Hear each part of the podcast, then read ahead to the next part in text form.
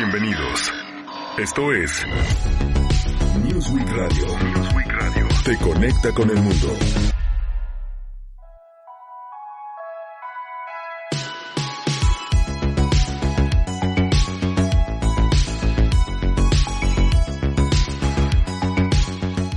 ¿Cómo está? Muy buenas tardes. Gracias por sintonizarnos una vez más a través del 92.7 de FM, tu estación.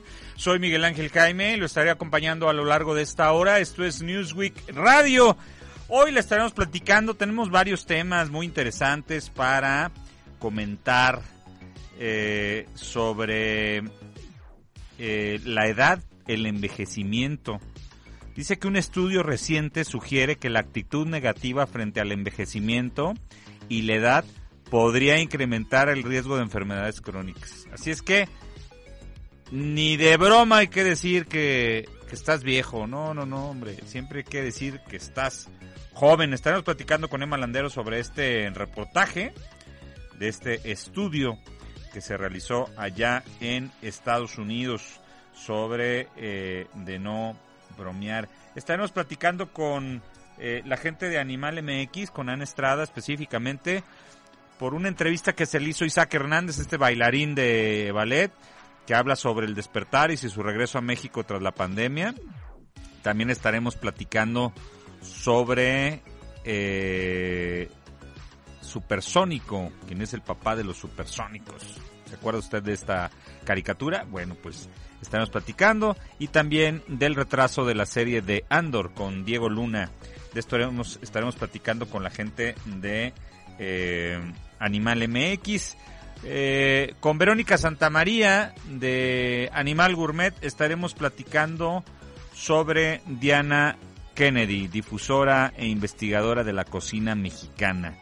¿Quién es Diana Kennedy? ¿Por qué es difusora? ¿Por qué está etiquetada como difusora e investigadora de la cocina mexicana? Estaremos platicando de eso. Con la doctora Tere Ramos en salud mental, la perfección. La perfección puede ser resultado de una herida abierta en la niñez sobre el no merecimiento. Interesante. Estaremos platicando con la doctora respecto del tema. En la historia de amor del día que nos envía Leslie Figueroa y que nos estará comentando en un rato más.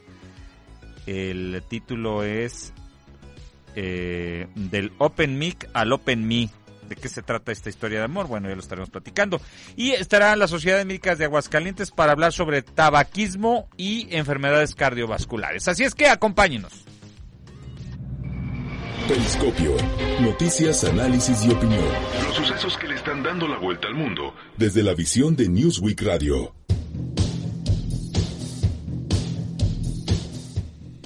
Y ya está en la línea de Malanderos para platicarnos sobre que ya no hay que bromear respecto de hablar si está uno viejo o no, porque luego esto puede provocar eh, enfermedades crónicas, ¿no?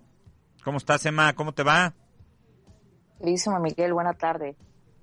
Gusto pues, saludarte, cuéntanos. Aquí contigo. Sí. Pues vamos a hablar del edadismo cotidiano, que consiste, bueno, esto surge a partir de que la doctora Julie Allen eh, comienza a ver cómo su hijo se burlaba de ella, su hijo adolescente, con bromas que tenían eh, que ver con su edad. Y ella se da cuenta que pues esto viene a propósito de que siempre está ella misma bromeando sobre su edad y a partir de esto comienza a hacer un estudio sobre justamente el edadismo cotidiano, que significa que es la discriminación por edad que las personas mayores experimentan todos los días. Eh, un claro ejemplo de esto es cuando ya no permiten que ciertas personas ya no trabajen en ciertos labores o que te dicen puedes trabajar aquí si tienes entre tal edad y tal. ¿no? Ya para si tienes de 50 para arriba ya no te ya no se te permite, ¿no? Esto es nada más un ejemplo de cómo es que se desarrolla esta discriminación por edad y que ella realiza una serie de investigaciones que también tienen que ver con bromas, con desaires, eh, con bromas eh, muy burdas muchas veces cuando te cumples un año más de vida y te dicen te ves muy bien para tu edad o ya te va a empezar a doler tal cosa y tú también comienzas a, pensar que te duele la rodilla, por ejemplo, si ya tienes tal edad, que van a venir los llamados achaques. Pero toda esta, esta mentalidad que se hacen las personas, los seres humanos, provocan problemas de salud como la hipertensión arterial, la diabetes, el dolor crónico y la depresión, porque de alguna manera tu mentalidad está haciendo de que caigas en este tipo de situaciones. Eh, y también si permites que ten, este, tener, recibir mensajes ofensivos y nada graciosos, justamente esto también hay otros expertos que hablan en nuestro texto de cómo es que uno eh, permite este tipo de, bromas eh, viniendo de personas de nuestra misma edad, ¿no? O en toda esta publicidad de la que estamos plagados, en las cremas antiarrugas, el estiramiento facial, y bueno, de pronto las personas, cuando te encuentras alguna persona que te habla con un poco, con un tono de voz más alto porque pues tú ya eres una persona mayor o para ellos ya lo eres. Incluso hay un tema muy importante eh, aquí en, en, los estudios de los que se explica que, por ejemplo, cuando una persona se acerca a ayudar a un anciano a levantarse o a caminar, también podrías estarlo de alguna manera insultando porque tú que sabes si esa persona no puede hacerlo o va a estarse por sí solo y de alguna manera le estás diciendo que es un inútil, que ya no puede hacerlo solo, ¿no? Entonces, ese tipo de cosas o cuando uno se olvida, ¿no? Se, nos olvida alguna cuestión y ya uno piensa que estamos padeciendo demencia senil dependiendo de la edad que tengamos, esto también nos afecta físicamente y mentalmente Después de esto también tenemos que hablar de las microagresiones que se relacionan en, todo, todas con nuestra vida cotidiana. La insatisfacción laboral, la baja autoestima, la ansiedad y la depresión son parte de lo que nos dejan este tipo de microagresiones que vemos en el trabajo, eh, con los amigos, con los mismos hijos cuando bromean, o, o, este asunto de tú ya no puedes hacer esto porque estás viejo, creo que es de las primeras claves que no deberíamos o no deberían las personas de cierta edad permitir porque están de alguna manera permitiendo repercusiones de salud negativas en sus vidas, Miguel. Oye, y, sabes que por otro lado también yo creo que la actitud de, de, sentirse jóvenes también se refleja en un estado de ánimo y seguramente se refleja también en eh, la salud. Digo esto porque cuántos eh, personajes hemos visto, sobre todo de la farándula, que los ves, que, o sea, no sé, Mike Jagger, por ejemplo, el, el, vocalista de los Rolling Stones, velo cuando sale al escenario y no puedes imaginarte que es un señor de mayor de 80 años, ¿no? Claro, por supuesto. Incluso hemos visto en algunos videos, traigo ahorita colección, hay un video de una banda británica en donde vemos bailar de una manera increíble, porque para nosotros es increíble ver a una mujer de 90 años con un hombre de aproximadamente la misma edad haciendo acrobacias, que creemos que esto no es posible. Sin embargo, la manera en que hacen ejercicio, en que se alimentan y sobre todo la actitud que mantienen frente a la vida hace que eh, se mantengan bien. No es que no envejezca, porque vamos, todo lo, todo lo hacemos año con año, pero también la actitud y permitir que los mensajes subliminales nos afecten este tipo de estereotipos hace que pues de pronto lleguemos a así sentirnos viejos, cansados y esto nos afecte. Flacos, ojerosos y sin ilusiones. Justamente eso, sin duda alguna. Sí, Miguel. Entonces, eh, está comprobado que no, puede, se puede permitir este bombardeo cotidiano. No, no, no, no, no. Pare, pare ya de hacer sus bromas, ¿eh? De, de, que te ves grande y es que tú ya no puedes.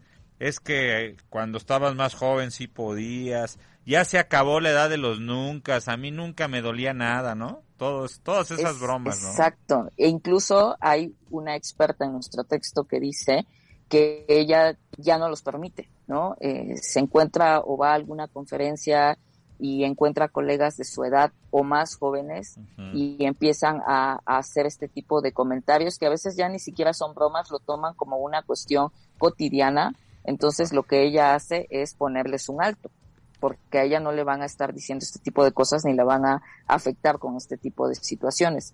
Y no es que se trate de ser grosero, Miguel, pero sí de alguna manera ahora sí quedarse a respetar y que saber que bromear sobre el envejecimiento está mal y trae consecuencias, entonces no se debe permitir.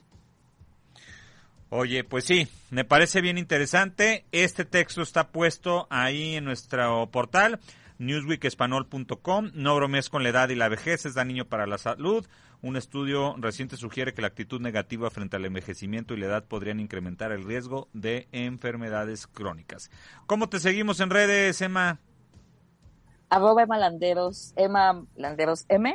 Ese es mi Twitter, Miguel. Y pues, como siempre, síganos en la página de Newsweek. Ahí tenemos información de salud como esta, precisamente, pero también temas políticos internacionales, nacionales. Tenemos un muy buen contenido en nuestra página de internet. Sí, dese una vuelta por ahí. Gracias, Emma. Gracias a ti, Miguel, que estés muy bien. Psicología y coaching, las recomendaciones que te ayudarán a conocerte mejor en Salud Mental.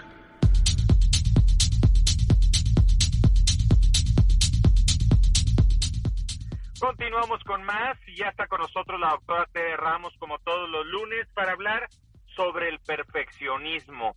¿Qué tanto nos afecta el buscar la perfección?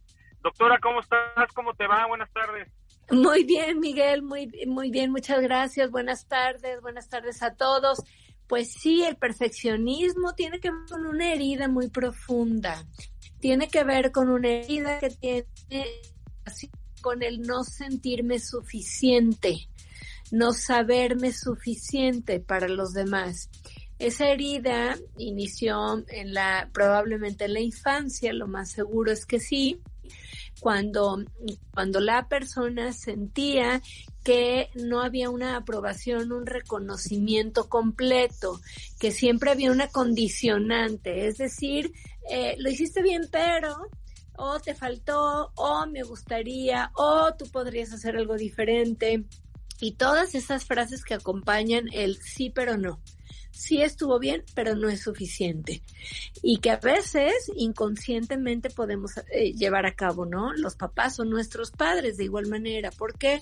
Porque no estamos como en esa parte tan conscientes de lo que puede impactar una frase. A veces inclusive pensamos que estamos motivando a que den lo mejor de sí nuestros hijos o eh, nuestros padres a nosotros como sus hijos.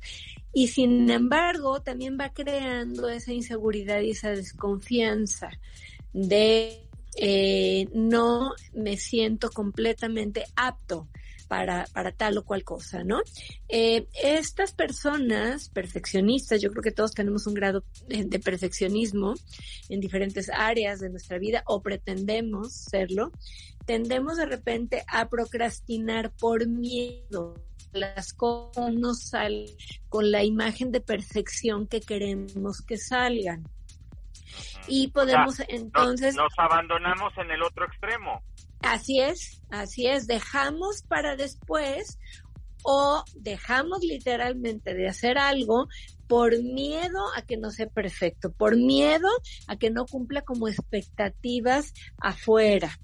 Entonces, eh, esa parte de, se queda como registrada en nosotros y ese miedo no resuelto va generando mucha frustración y mucho agobio de igual manera. ¿No? Y tendemos, y hablábamos en, en, un programa anterior, del autosabotaje, ¿no? Como, como querer avanzar y por otro lado detenernos, querer ir dando más pasos hacia adelante y por otro lado decir, no, mejor hasta aquí llego, no me vaya yo a exponer de más a no llegar a ese control de de calidad tan riguroso eh, que me estoy poniendo anticipadamente o que pienso que los demás me van a poner. Oye, ¿y esa herida abierta necesariamente tiene que ser con los padres o se puede generar en otras circunstancias? Muy buena pregunta. No necesariamente con los padres, puede ser con los educadores, con maestros, eh, con el colegio, con otros. con los jefes. Exactamente.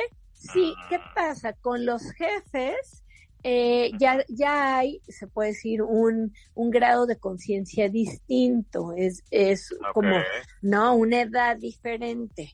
Eh, con los jefes puede, obviamente, reforzarse y abrirse otra vez. Eh, generalmente es en la niñez ¿Por qué? Porque en la niñez hay esa inocencia y no hay esa, se puede decir, certidumbre en cuestión de, de que algo me, me tiene que salir completamente bien o mal. Simplemente hago las cosas, como un niño que simplemente se levanta y empieza a caminar y no le importa si está caminando derecho o si está, eh, ¿no? Como eh, eh, perfectamente balanceado o lo que sea, o empieza a escribir y escribe. ¿Cuándo es cuando empiezan a agobiarle ciertas cosas? Cuando empieza a ver las críticas afuera, cuando empieza a ver mensajes descalificativos de, de cualquier manera, cuando empieza a ver esta, esta retroalimentación que lo cuestiona de que lo que está o no haciendo no es lo correcto o lo que la otra persona esperaría que fuera. Oye, y a ver, la herida de eh, abierta es la de falta de merecimiento, ¿no? Sí, es, es no sentirme suficiente, es una herida al ego, al ego de, no sentirme suficiente. Tengo que estar buscando la perfección y como nunca llega la perfección, como perfección, porque obviamente nada ni nadie somos completamente perfectos, hay una constante insatisfacción y frustración. Oye, entonces, ah, exacto, eso es lo que te iba a decir. Lo que trae consigo es una frustración constante. Así es, así es. ¿Por qué? Porque, no, inclusive podemos ver personas sumamente eh, capaces, exitosas y, y, ver que no se sienten así. Y, y, escuchar que no se sienten así porque se viven en el no, pero es que faltó eso, no, pero es que sobró esto, no, pero es que hubiera sido tal o cual, y no llegan nunca, literalmente nunca, a decir sí, verdaderamente fue lo mejor que se pudo, porque no llegan a ese estándar. A menos que lo trabajen y que Así es, así es, a menos que lo reconozcan, a menos que se den cuenta que, que implica un costo emocional muy elevado y empiecen, sí, a ser más flexibles y relajados y a, y a ir soltando esos introyectos prestados. Eso no lo tenemos que confundir con las personas que se quejan de todo o tiene algo que ver? También, también puede ser, sí, que como la imagen de perfección no es la que, la que tienen en la realidad, obviamente se van a quejar. Sí, así es, así es. ¿Cómo ¿Cómo hay que trabajar esto? en esta parte lo que comentaba, ¿no? Primero reconocerme así, ver cuál es el, cuáles son esas emociones que generalmente circulan en mí, ¿no? Cada que me, me siento frustrado por algo que no sucede como me gustaría o, como, como que pienso que debería de ser. Dos, decidir que quiero hacer, sigo alimentando este tipo de, emociones como frustración, molestia, pues sí da mucho coraje, eh, decepción, eh, tristeza, etcétera, angustia, preocupación, o empiezo, sí, como a, un poquito a, motivarme, diría yo, alimentarme emocionalmente hablando, de eh, esta capacidad de poder mirar el todo y decir, a ver, no logré A eh, completo como esperaba, pero sí estoy próximo a lograr algo que se asemeja. y que en mi condición y en mi realidad es compatible. Entonces, no dejar de esforzarme, porque hay mucha gente que me dice, es que no quiero dejar el perfeccionismo porque eh, pienso que me voy a como a como a dejar de, motivar a algo mayor. Ajá. ¿No? Me voy a conformar. exactamente. No, no va por ahí. Es, sí me puedo seguir motivando, sí puedo avanzar, sí puedo ponerme nuevos retos, pero no en contra de mí, a favor de mí sí, emocionalmente hablando a favor de mí, sin pelearme conmigo para cumplir esa imagen perfeccionista. Puedo estar en acuerdo conmigo en esa sensación de estoy, ¿no? Como, como llevando a cabo lo que elija en paz, con optimismo, con entusiasmo, con alegría inclusive, y en el mismo reto disfrutando el proceso y aprendiendo de mis errores, de los que sean, que se presenten, y ir llegando cada vez, cada vez más cerca a, a, donde quiero ir monitoreándome para cumplir, pero, pero más ligado a mí mismo. Así es, no, no tanto a cumplir expectativas afuera, porque cada que nos perdemos en ese cumplimiento solamente hacia afuera, nos perdemos a nosotros mismos. Doctora T. Ramos, se nos acabó el tiempo, pero ¿dónde te podemos encontrar? En el triple tres nueve cinco cuatro veintiuno cero siete con muchísimo gusto o en mi correo electrónico tererramosmx arroba yahoo.com. Muchas gracias, nos escuchamos la próxima. Muchas gracias, muy buena tarde. Ya estamos de vuelta en Newsweek Radio. ¿Emojis deprimidos? Anímanos escuchando Newsweek Radio.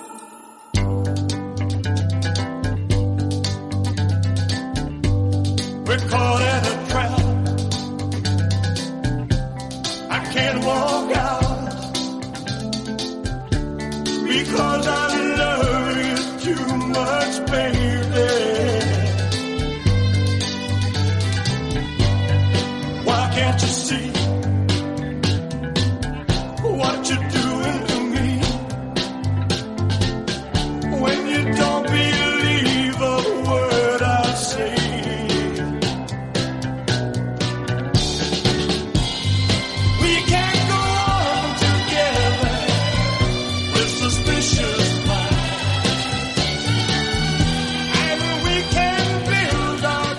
Estamos escuchando a Elvis Presley, esto por la película Elvis, que si no la ha visto se la recomiendo, está muy bien hecha.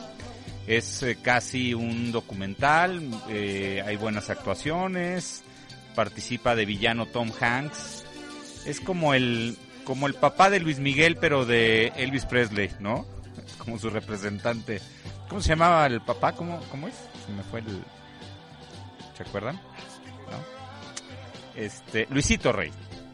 ¿No? Como Luisito Rey, pero de Elvis Presley. Está bien hecha la película y platicarle de este icono del rock que nació en Memphis, Tennessee, en 1935. Eh, Elvis Aaron Presley, eh, cantante y compositor, considerado como uno de los íconos culturales más populares del siglo XX, apodado como el rey del rock and roll. Nació en Mississippi, cuando tenía 13 años se mudó a Memphis, nació en Tupelo, donde en el 54 comenzó su carrera artística con el dueño de Sons Records, Sans Phillips, y vio en él la manera de expandir la música afroamericana acompañado por el guitarrista Scotty Moore y el contrabajista Bill Black. Fue uno de los creadores del rockabilly, un estilo de tempo rápido impulsado por un constante ritmo que consiste en una fusión de música country y rhythm and blues. De verdad es un fuera de serie. Si usted no ha visto la película, váyala a ver. Eh, y no es que me, me, me esté patrocinando Cinépolis de ninguna manera. Pero es muy buena película, sobre todo porque pues, conocemos una parte de la vida que yo, la verdad es que antes de ver la película ni sabía que había pasado por esa serie de cosas y no le voy a decir más para que la vaya a ver pero es un gran, gran, gran artista con una gran voz y marcó toda una era en, eh, en a nivel mundial, ¿eh? la verdad. Eh, estamos escuchando Elvis, Elvis Presley, Suspicious Mind.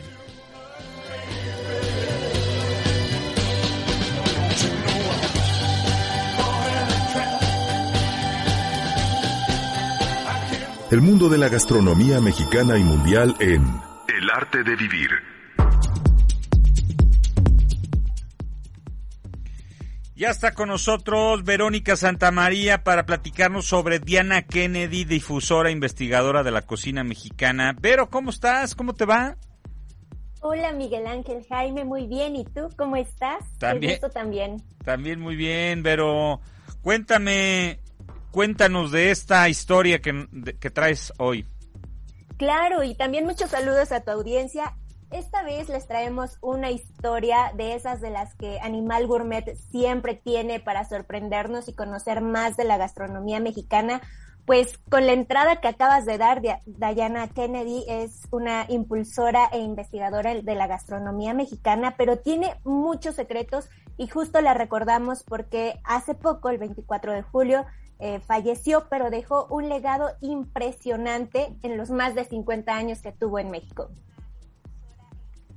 Oye, y la verdad es que hay historias de estas que de pronto no conocemos, ¿no? Exacto, mira, te voy a contar un poquito porque la nota que trae Animal Gourmet es impresionante. Ella fue una divulgadora del cambio cultural en esto, en el tema de la gastronomía mexicana, pero además se encargó mucho en darle peso a la pérdida y el desuso de ingredientes nativos en nuestro país, que también ya muchos eh, eh, suele que no se usen, no sean tan valiosos que es difícil encontrarnos. Incluso ella desde que llega a México se dedica a viajar por todo el país para encontrar como los secretos de cada cocina en las comunidades y pueblos mexicanos. ¿Cómo ves? Oye, pues la verdad es que muy bien y además eh, todo lo que genere difusión sobre la cultura mexicana creo que es un acierto, ¿no? Y la cultura gastronómica mexicana pues es apreciada a nivel mundial. Sobre todo eso, creo que algo que tiene eh, Diana Kennedy es que en su trabajo y en todos los libros que, tiene, eh, le da el peso a que el sabor en el platillo es mucho más importante que la presentación. Entonces, ella, para hacer todo este viaje, para hacer todo este resguardo de información, pero también su lucha o eh, su aprecio por el medio ambiente la lleva a crear su propio huerto, eh, generar su propia luz a través de la luz solar, sembrar en, en, casa, o sea, tantas cosas que te hacen ver que ella creó pues un, un, como una incubadora de todos estos ingredientes y el amor que tuvo por México se ve profundamente. Oye, ¿y estos libros están al alcance de todos? Sí, por supuesto. Eh, es una larga bibliografía, pero ya en la nota de Animal Gourmet lo pueden encontrar. Eh, también mencionarles que tuvo diversos premios. Yo creo que el primero fue desde 1971, donde recibe la medalla de plata por parte de la Secretaría de Turismo de México justo por la promoción de la comida y la cultura mexicana. El último eh, premio que llegó a recibir fue en 2014, que fue la entrada al Salón de la Fama de Libros de la Cocina de James Bird. Entonces, imagínate toda la información que tiene Diana y lo importante que es recordarla tras su fallecimiento. Oye, y de origen británico, pero amó intensamente a la comida de nuestro país. Sí, totalmente. En los libros eh, es fácil eh, darte cuenta cómo ella eh, amaba el país, apreciaba todo el trabajo que se hacía y para aventarte un viaje por todo México y descubrir los secretos que hay en las cocinas, creo que eso te muestra cuánto amó la cocina mexicana. Oye, bueno, pues eh, tiene más de nueve libros sobre cocina mexicana. Uno de ellos, el, uno de los más importantes, Las Cocinas de México, de eh, Cuisines of México, que comenzó a cambiar la forma en cómo los estadounidenses veían la cocina mexicana. Pues eh, hay que invitar a la gente para que se meta a Animal Gourmet, porque ahí está la información completa. Y, yo creo que un libro también igual de interesante es The Tortilla Book, que es de 1975 y 1991, así que imagínate todos los secretos que debe tener acerca de la, del maíz y de la tortilla que es tan característica de nuestro país. Y también mencionarles que no se pierdan los ingredientes de temporada para este agosto que también Animal Gourmet ya tiene presentes en su página. Ya los tenemos publicados. Pues mira, murió a la edad de 99 años. Larga vida y gran vida de, de esta gente, ¿no? De la que queremos que nunca se nos vaya. Así es, larga vida y, y, gran repertorio que nos deja y yo creo que también para los futuros chefs o cocineros y cocineras de este país. Oye, ¿ya estamos en la época de los, de los chiles en nogada? Casi, todavía no, pero casi porque ya está la granada roja, ya está el chile poblano, o sea, ya están empezando a surgir todos estos ingredientes para tener las delicias de chiles en nogada tan característicos de nuestro mes de septiembre, así que vayan juntándolos y preparándose para lo que será el mes patrio que está a nada de llegar. Bueno, muy bien. ¿Cómo te podemos seguir en redes, Vero? En redes me encuentran como arroba Vero C y no olviden seguir Animal Gourmet con el arroba Animal Gourmet por Twitter también. Muchas gracias, Vero. Muchas gracias a ti, un saludo a tu audiencia. Nos escuchamos la próxima. Información que cura la ignorancia. Es Newsweek Radio. Y ya está con nosotros la doctora Cintia Judith López eh, para hablarnos sobre el tabaquismo y las enfermedades cardiovasculares. Doctora Cintia, ¿cómo estás? Hola, buenas tardes, Miguel Ángel. Un gusto que nos permitas compartir este pase contigo, muy, muy amable, muchas gracias. Con todo gusto. Cuéntanos, obviamente todos sabemos que si fumamos, pues nos podemos infartar, nos puede dar eh, ahí eh, los pulmones no están funcionando de la mejor manera, la oxigenación tampoco, la sangre se puede engrosar, pero bueno, tú eres la experta, más bien platícanos qué pasa cuando fumamos. Sí, fíjate, Miguel Ángel, la importancia de esta tarde hablar un poquito sobre el tabaquismo y el riesgo de padecer una enfermedad del corazón. Es derivado eh, de que existen múltiples intervenciones con la intención de concientizar a la población desde disminuir el uso del tabaco. Esto, eh, incluso la Organización Mundial de la Salud ha implementado estas acciones con la intención de disminuir el impacto que tienen en la salud en la población en la general y es responsable de múltiples enfermedades. Como lo comentas tú, no solamente eh, es eh, afectar a nivel pulmonar, sino que eh, es uno de los factores más importantes actualmente para el desarrollo de enfermedades del corazón. Incluso se ha catalogado como que el tabaquismo es la causa de la epidemia prevenible que ocasiona más muertes a nivel mundial. la mm. verdad es que las estadísticas a nivel mundial y no dejando de lado nuestro país, eh, es de asustarse. El consumo de, tabaco en México es del 16.4% en la población de 15, desde los 15 años de edad y estamos hablando que eh, a nivel de México eh, se calculan un 43 mil personas el total de muertes en nuestro país.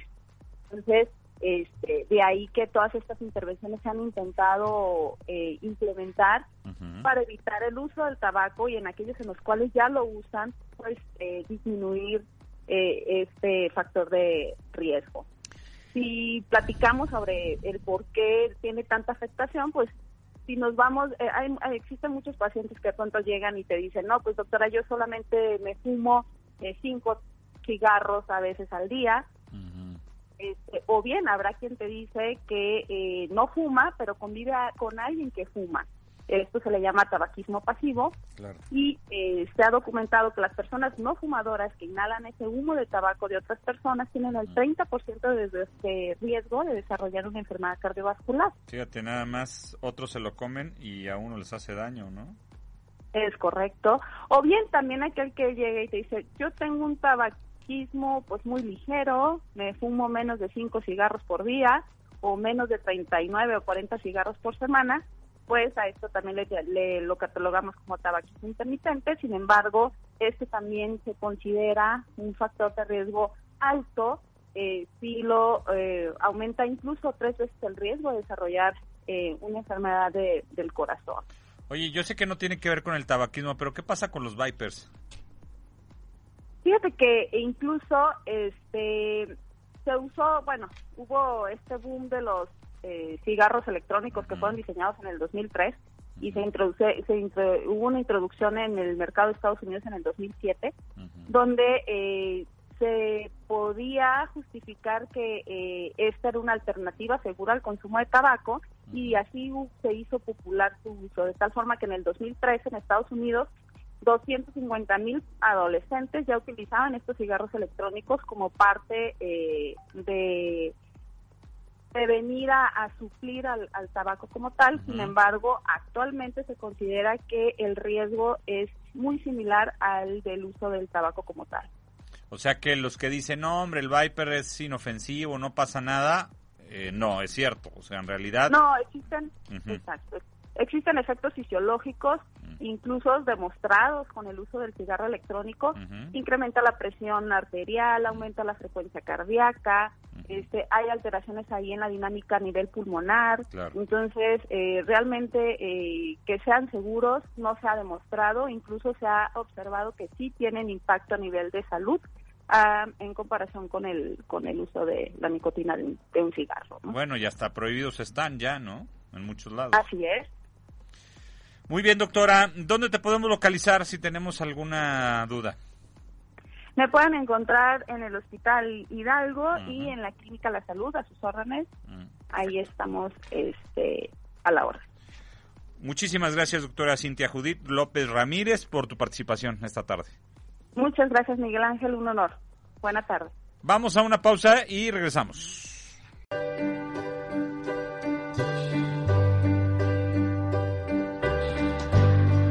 Maybe I didn't treat you quite as good as I should have. Maybe I didn't love you quite as often as I could have. Little things I should have said and done. I just never took the time.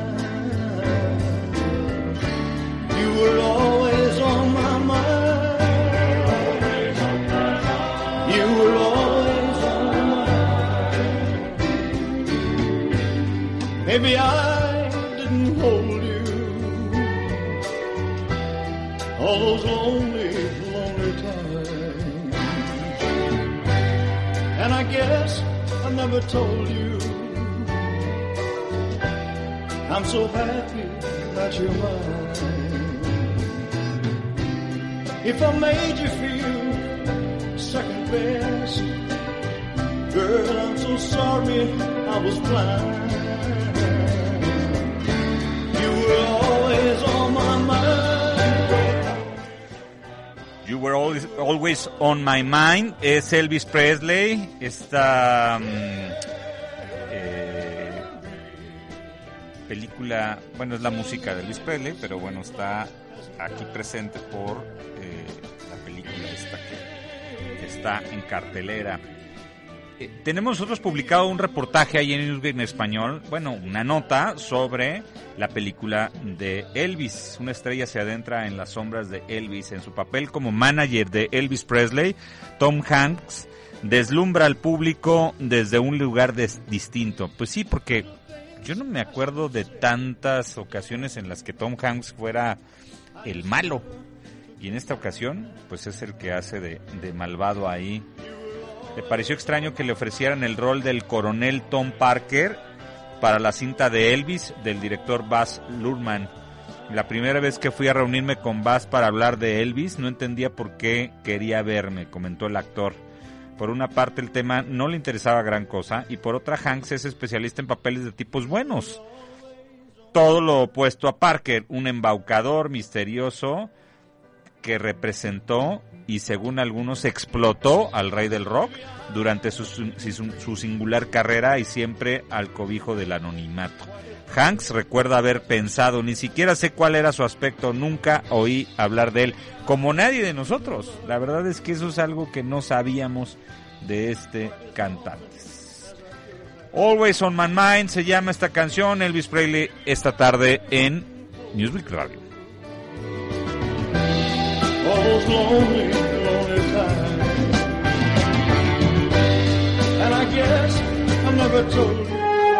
El séptimo arte, las letras y la música en Horizontes. Ana Estrada, ¿cómo estás? Hola, ¿cómo estás? ¿Cómo va todo por allá? Oye, va muy bien y me da mucho gusto que traigamos una entrevista con nuestro bailarín de moda. Es que, ¿sabes qué? Lo hemos entrevistado tantas veces. Nosotros en Newsweek ya lo hemos entrevistado algunas veces. Y ahora lo traen ustedes y me parece padrísimo. No me canso de, de, de poder este, divulgar el talento de este, de este cuate, ¿no? La verdad, sí, este, y él, este, ya en, entrevistas y, platicando de otras cosas, la verdad es que es una persona súper cálida, este, y que, y que se nota, se le nota que tiene un, unas ganas enormes de, traer a México cosas bonitas, ¿no? Así todo lo que ha vivido, todo lo que, todo lo que ha conocido, tiene ganas de traerlo para acá y pues la mejor manera es a través de, del baile, ¿no? Oye, la foto que pusieron está espectacular. Increíble, Está increíble, se ve padrísimo. métanse a animal.mx. Despertares es de las mejores experiencias para los artistas. Isaac, Isaac Hernández vuelve a México. Cuéntanos un poquito de la entrevista, ¿no? Sí, claro, mira, pues platicamos hace unos días, platicamos con Isaac, este, porque después de dos años, pues ya trae la, novena temporada este, de Despertares a México. La presentación va a ser en el Auditorio Nacional el, 6 de agosto, o sea, el, el sábado. Este, y bueno, pues platicamos con él sobre cómo se siente, o sea, primero cómo fue la organización de un evento de este tipo, de tan grande, eh, con todas las, pues con todo lo que conlleva eh, seguir con pandemia, ¿no? Este, todo lo que plantea eh, seguir con la pandemia y con todos los cuidados necesarios, con todos las nuevas, los nuevos requerimientos que te piden para poder ah, organizar algo así. Y pues justamente pues nos habla que pues, sí estuvo muy difícil, pero está muy contento eh, y dice que bueno, a, todos los artistas que vienen a despertar les emociona muchísimo porque en realidad eh, no hay un, y, y, eso no nada más porque lo diga Isaac, sino en general lo dicen muchos artistas en, conciertos, en todo, en todos lados, este, que el público mexicano es muy cálido. Este, es, es un público que generalmente, eh, pues abrazamos muchísimo, muchísimo, ¿no? Con muchísimo cariño. Sí. Entonces. Somos este, apapachones, ¿no? Sí, totalmente, totalmente. Entonces, pues que hay, hay eh, todos los artistas, además como la industria de la danza en la que él está, pues eh, quieras o no, se conocen entre todos, ¿no? Entonces, es muy, es, es bonito porque se van pasando la voz una y otra y otra y otra persona se van pasando la voz.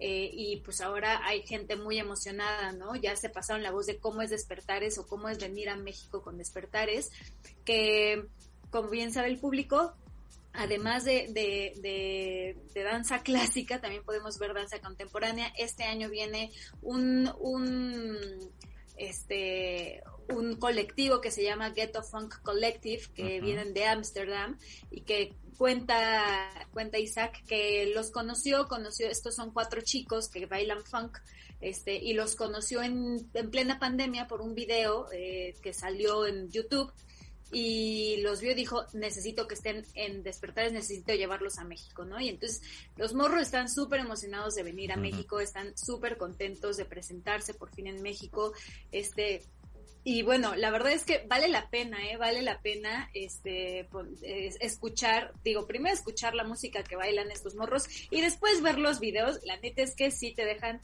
impactada de cómo bailan estos chicos y pues van a ser como uno de los, de los, de las presentaciones como más fuertes y también diferentes de lo que es Despertares, ¿no? Eh, o por supuesto, Isaac eh, va a bailar. De hecho, le estaba, no sé si lo logró, no sé si logró hacerlo, eh, ponerse de acuerdo con su stage manager, porque nos contaba que, dice, es que mucha gente de las que, o sea, muchas bailarinas de las que vamos, queremos bailar, o sea, queremos meternos a bailar cuando estén estos morros de Ámsterdam, los Ghetto Funk, este, y pero pues estaban viendo, ¿no? Cuando hicimos la entrevista, estaban viendo a ver si se podía, pero pues era modificar mucho del programa, este, para poder unirse, porque estaban como muy, muy ansiosos de verlos bailar. Y bueno, también hablamos con Isaac, además también hablamos de cómo es tener un bebé, porque tiene un bebé de dos años, se llama Mateo, cómo es tener un bebé, ¿no? Cómo es ahora la vida con, con un bebé, si bailan, qué tipo de, este, que, si, si bailan en, en en casa, si, si les gusta, o sea, sí, porque además Tamara Rojo también es bailarina, es una bailarina española y es su pareja con la que tiene, con quien tiene a, su bebé Mateo. Y pues platicar, ajá, platicamos así de cómo es la vida familiar, ¿no? O sea, si si, si bailan en la cocina, cuál fue la última canción que se... Se, se echan un bailongo ahí, ¿no? Antes de cenar. Exactamente, exactamente. También platicamos este de cuál ha sido el paso más complicado que le tocó aprender, ¿no? Y que ahora disfruta mucho, nos, ya nos ahí nos cuenta, nos cuenta de qué se trata, este, entonces, además de obviamente hablar de despertares, pues hablamos de otras cosas con él, que me parece que, que con esta entrevista podemos ver como otro lado como muy humano y muy cercano de Isaac, que es lo interesante también de ver de este tipo de personajes, ¿no? Personajes que andan por todo el mundo, que, que son reconocidos por todas, este, que la gente, pues, pues que les queremos, que les tenemos un cariño especial, eh, los mexicanos, las mexicanas, y pues sí, hablar con él, con este chico, eh, bueno, sí, chico, yo eh, somos casi de la misma edad, tiene 32, yo tengo 33, somos casi de la misma edad, así que sí voy a decir que es un chico. claro. Este y es que no escuchaste nuestro reportaje con el que abrimos no es bueno para la salud hablar sobre de que ya estás viejo. Entonces di chico, joven siempre. No importa la edad que tengas. Siempre, siempre. Este, siempre voy a ser una jovenzuela de, de 33, de 40, más adelante de No, de veintitantos, te quedaste ahí. Este, y pues bueno, es bonito, es bonito ver esta, esta parte más eh, humana de, de, estos grandes personajes, que espero que le, den clic a la, a la nota, este, se llama, eh, bueno, está en animal.mx, animal.mx, este, y la cabeza, bueno, el título que le pusimos es Despertares es de las mejores experiencias para los artistas, Isaac Hernández vuelve a México, eh, y bueno, va a estar en el Auditorio Nacional, me parece que todavía quedan algunos, algunos pocos boletos para el Auditorio Nacional. Este, y es este sábado, y la verdad es que sí es un espectáculo que vale la pena para ver a bailarines y bailarinas de todo el mundo eh, haciendo cosas diferentes. O sea, sí podremos verlos ver, digo, bailar, los podremos ver bailar. Está increíble, sí. Eh, ballet, podemos verlos bailar funk, eh, jazz, de todo tipo. este Y la verdad es que es muy interesante. También Tamara Rojo, que es bailarina, como les decía, y es, es pareja de Isaac, va a estar ahí presente. Buenísimo. va a estar bailando. Entonces, la verdad es que va a ser un gran, gran espectáculo. Ana, muchísimas gracias como siempre. Un abrazo hasta Aguascalientes. Cuídate. Hasta pronto, bye. Bye. Comprueba que no eres un bot y escríbenos. Arroba Newsweek Aguascalientes en Facebook.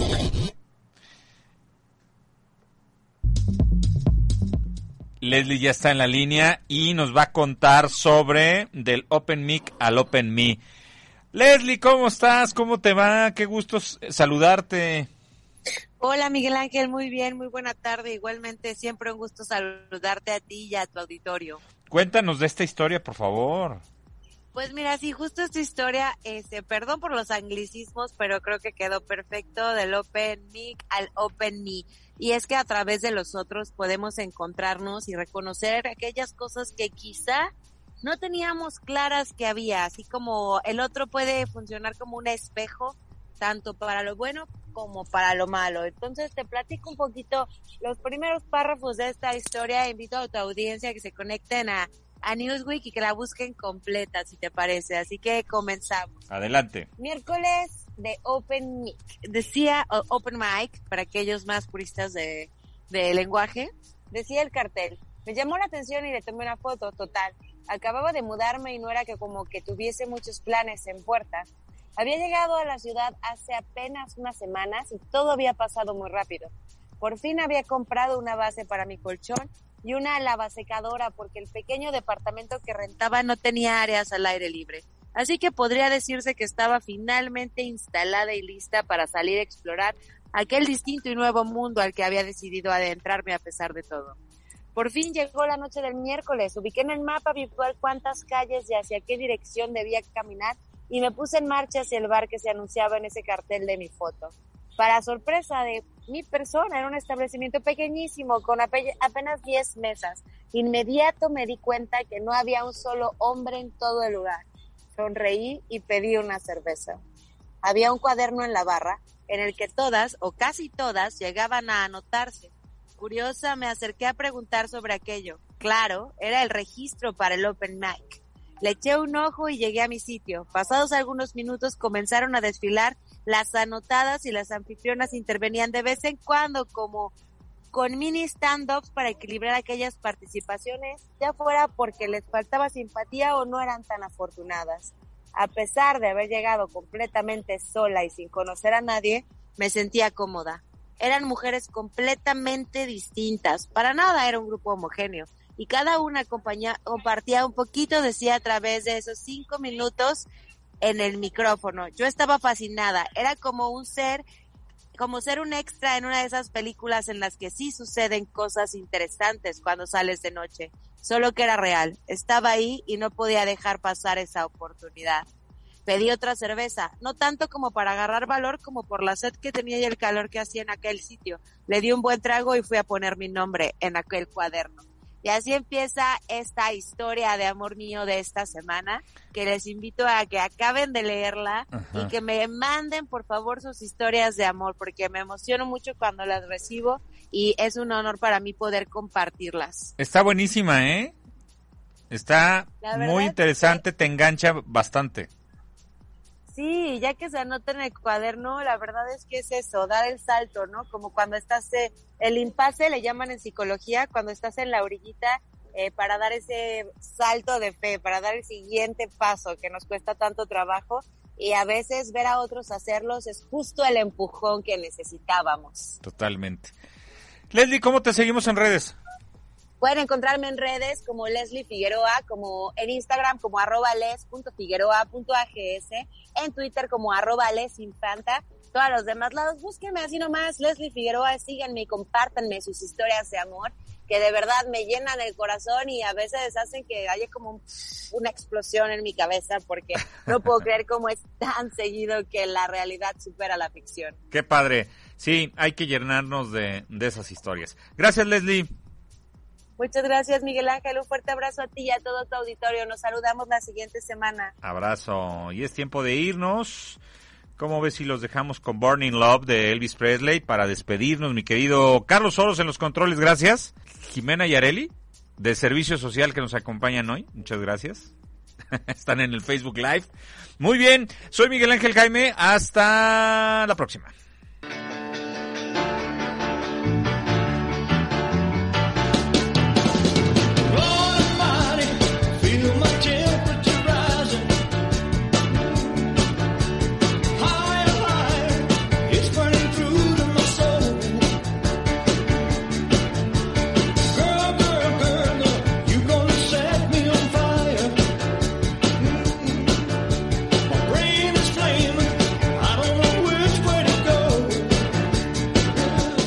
Hasta la próxima.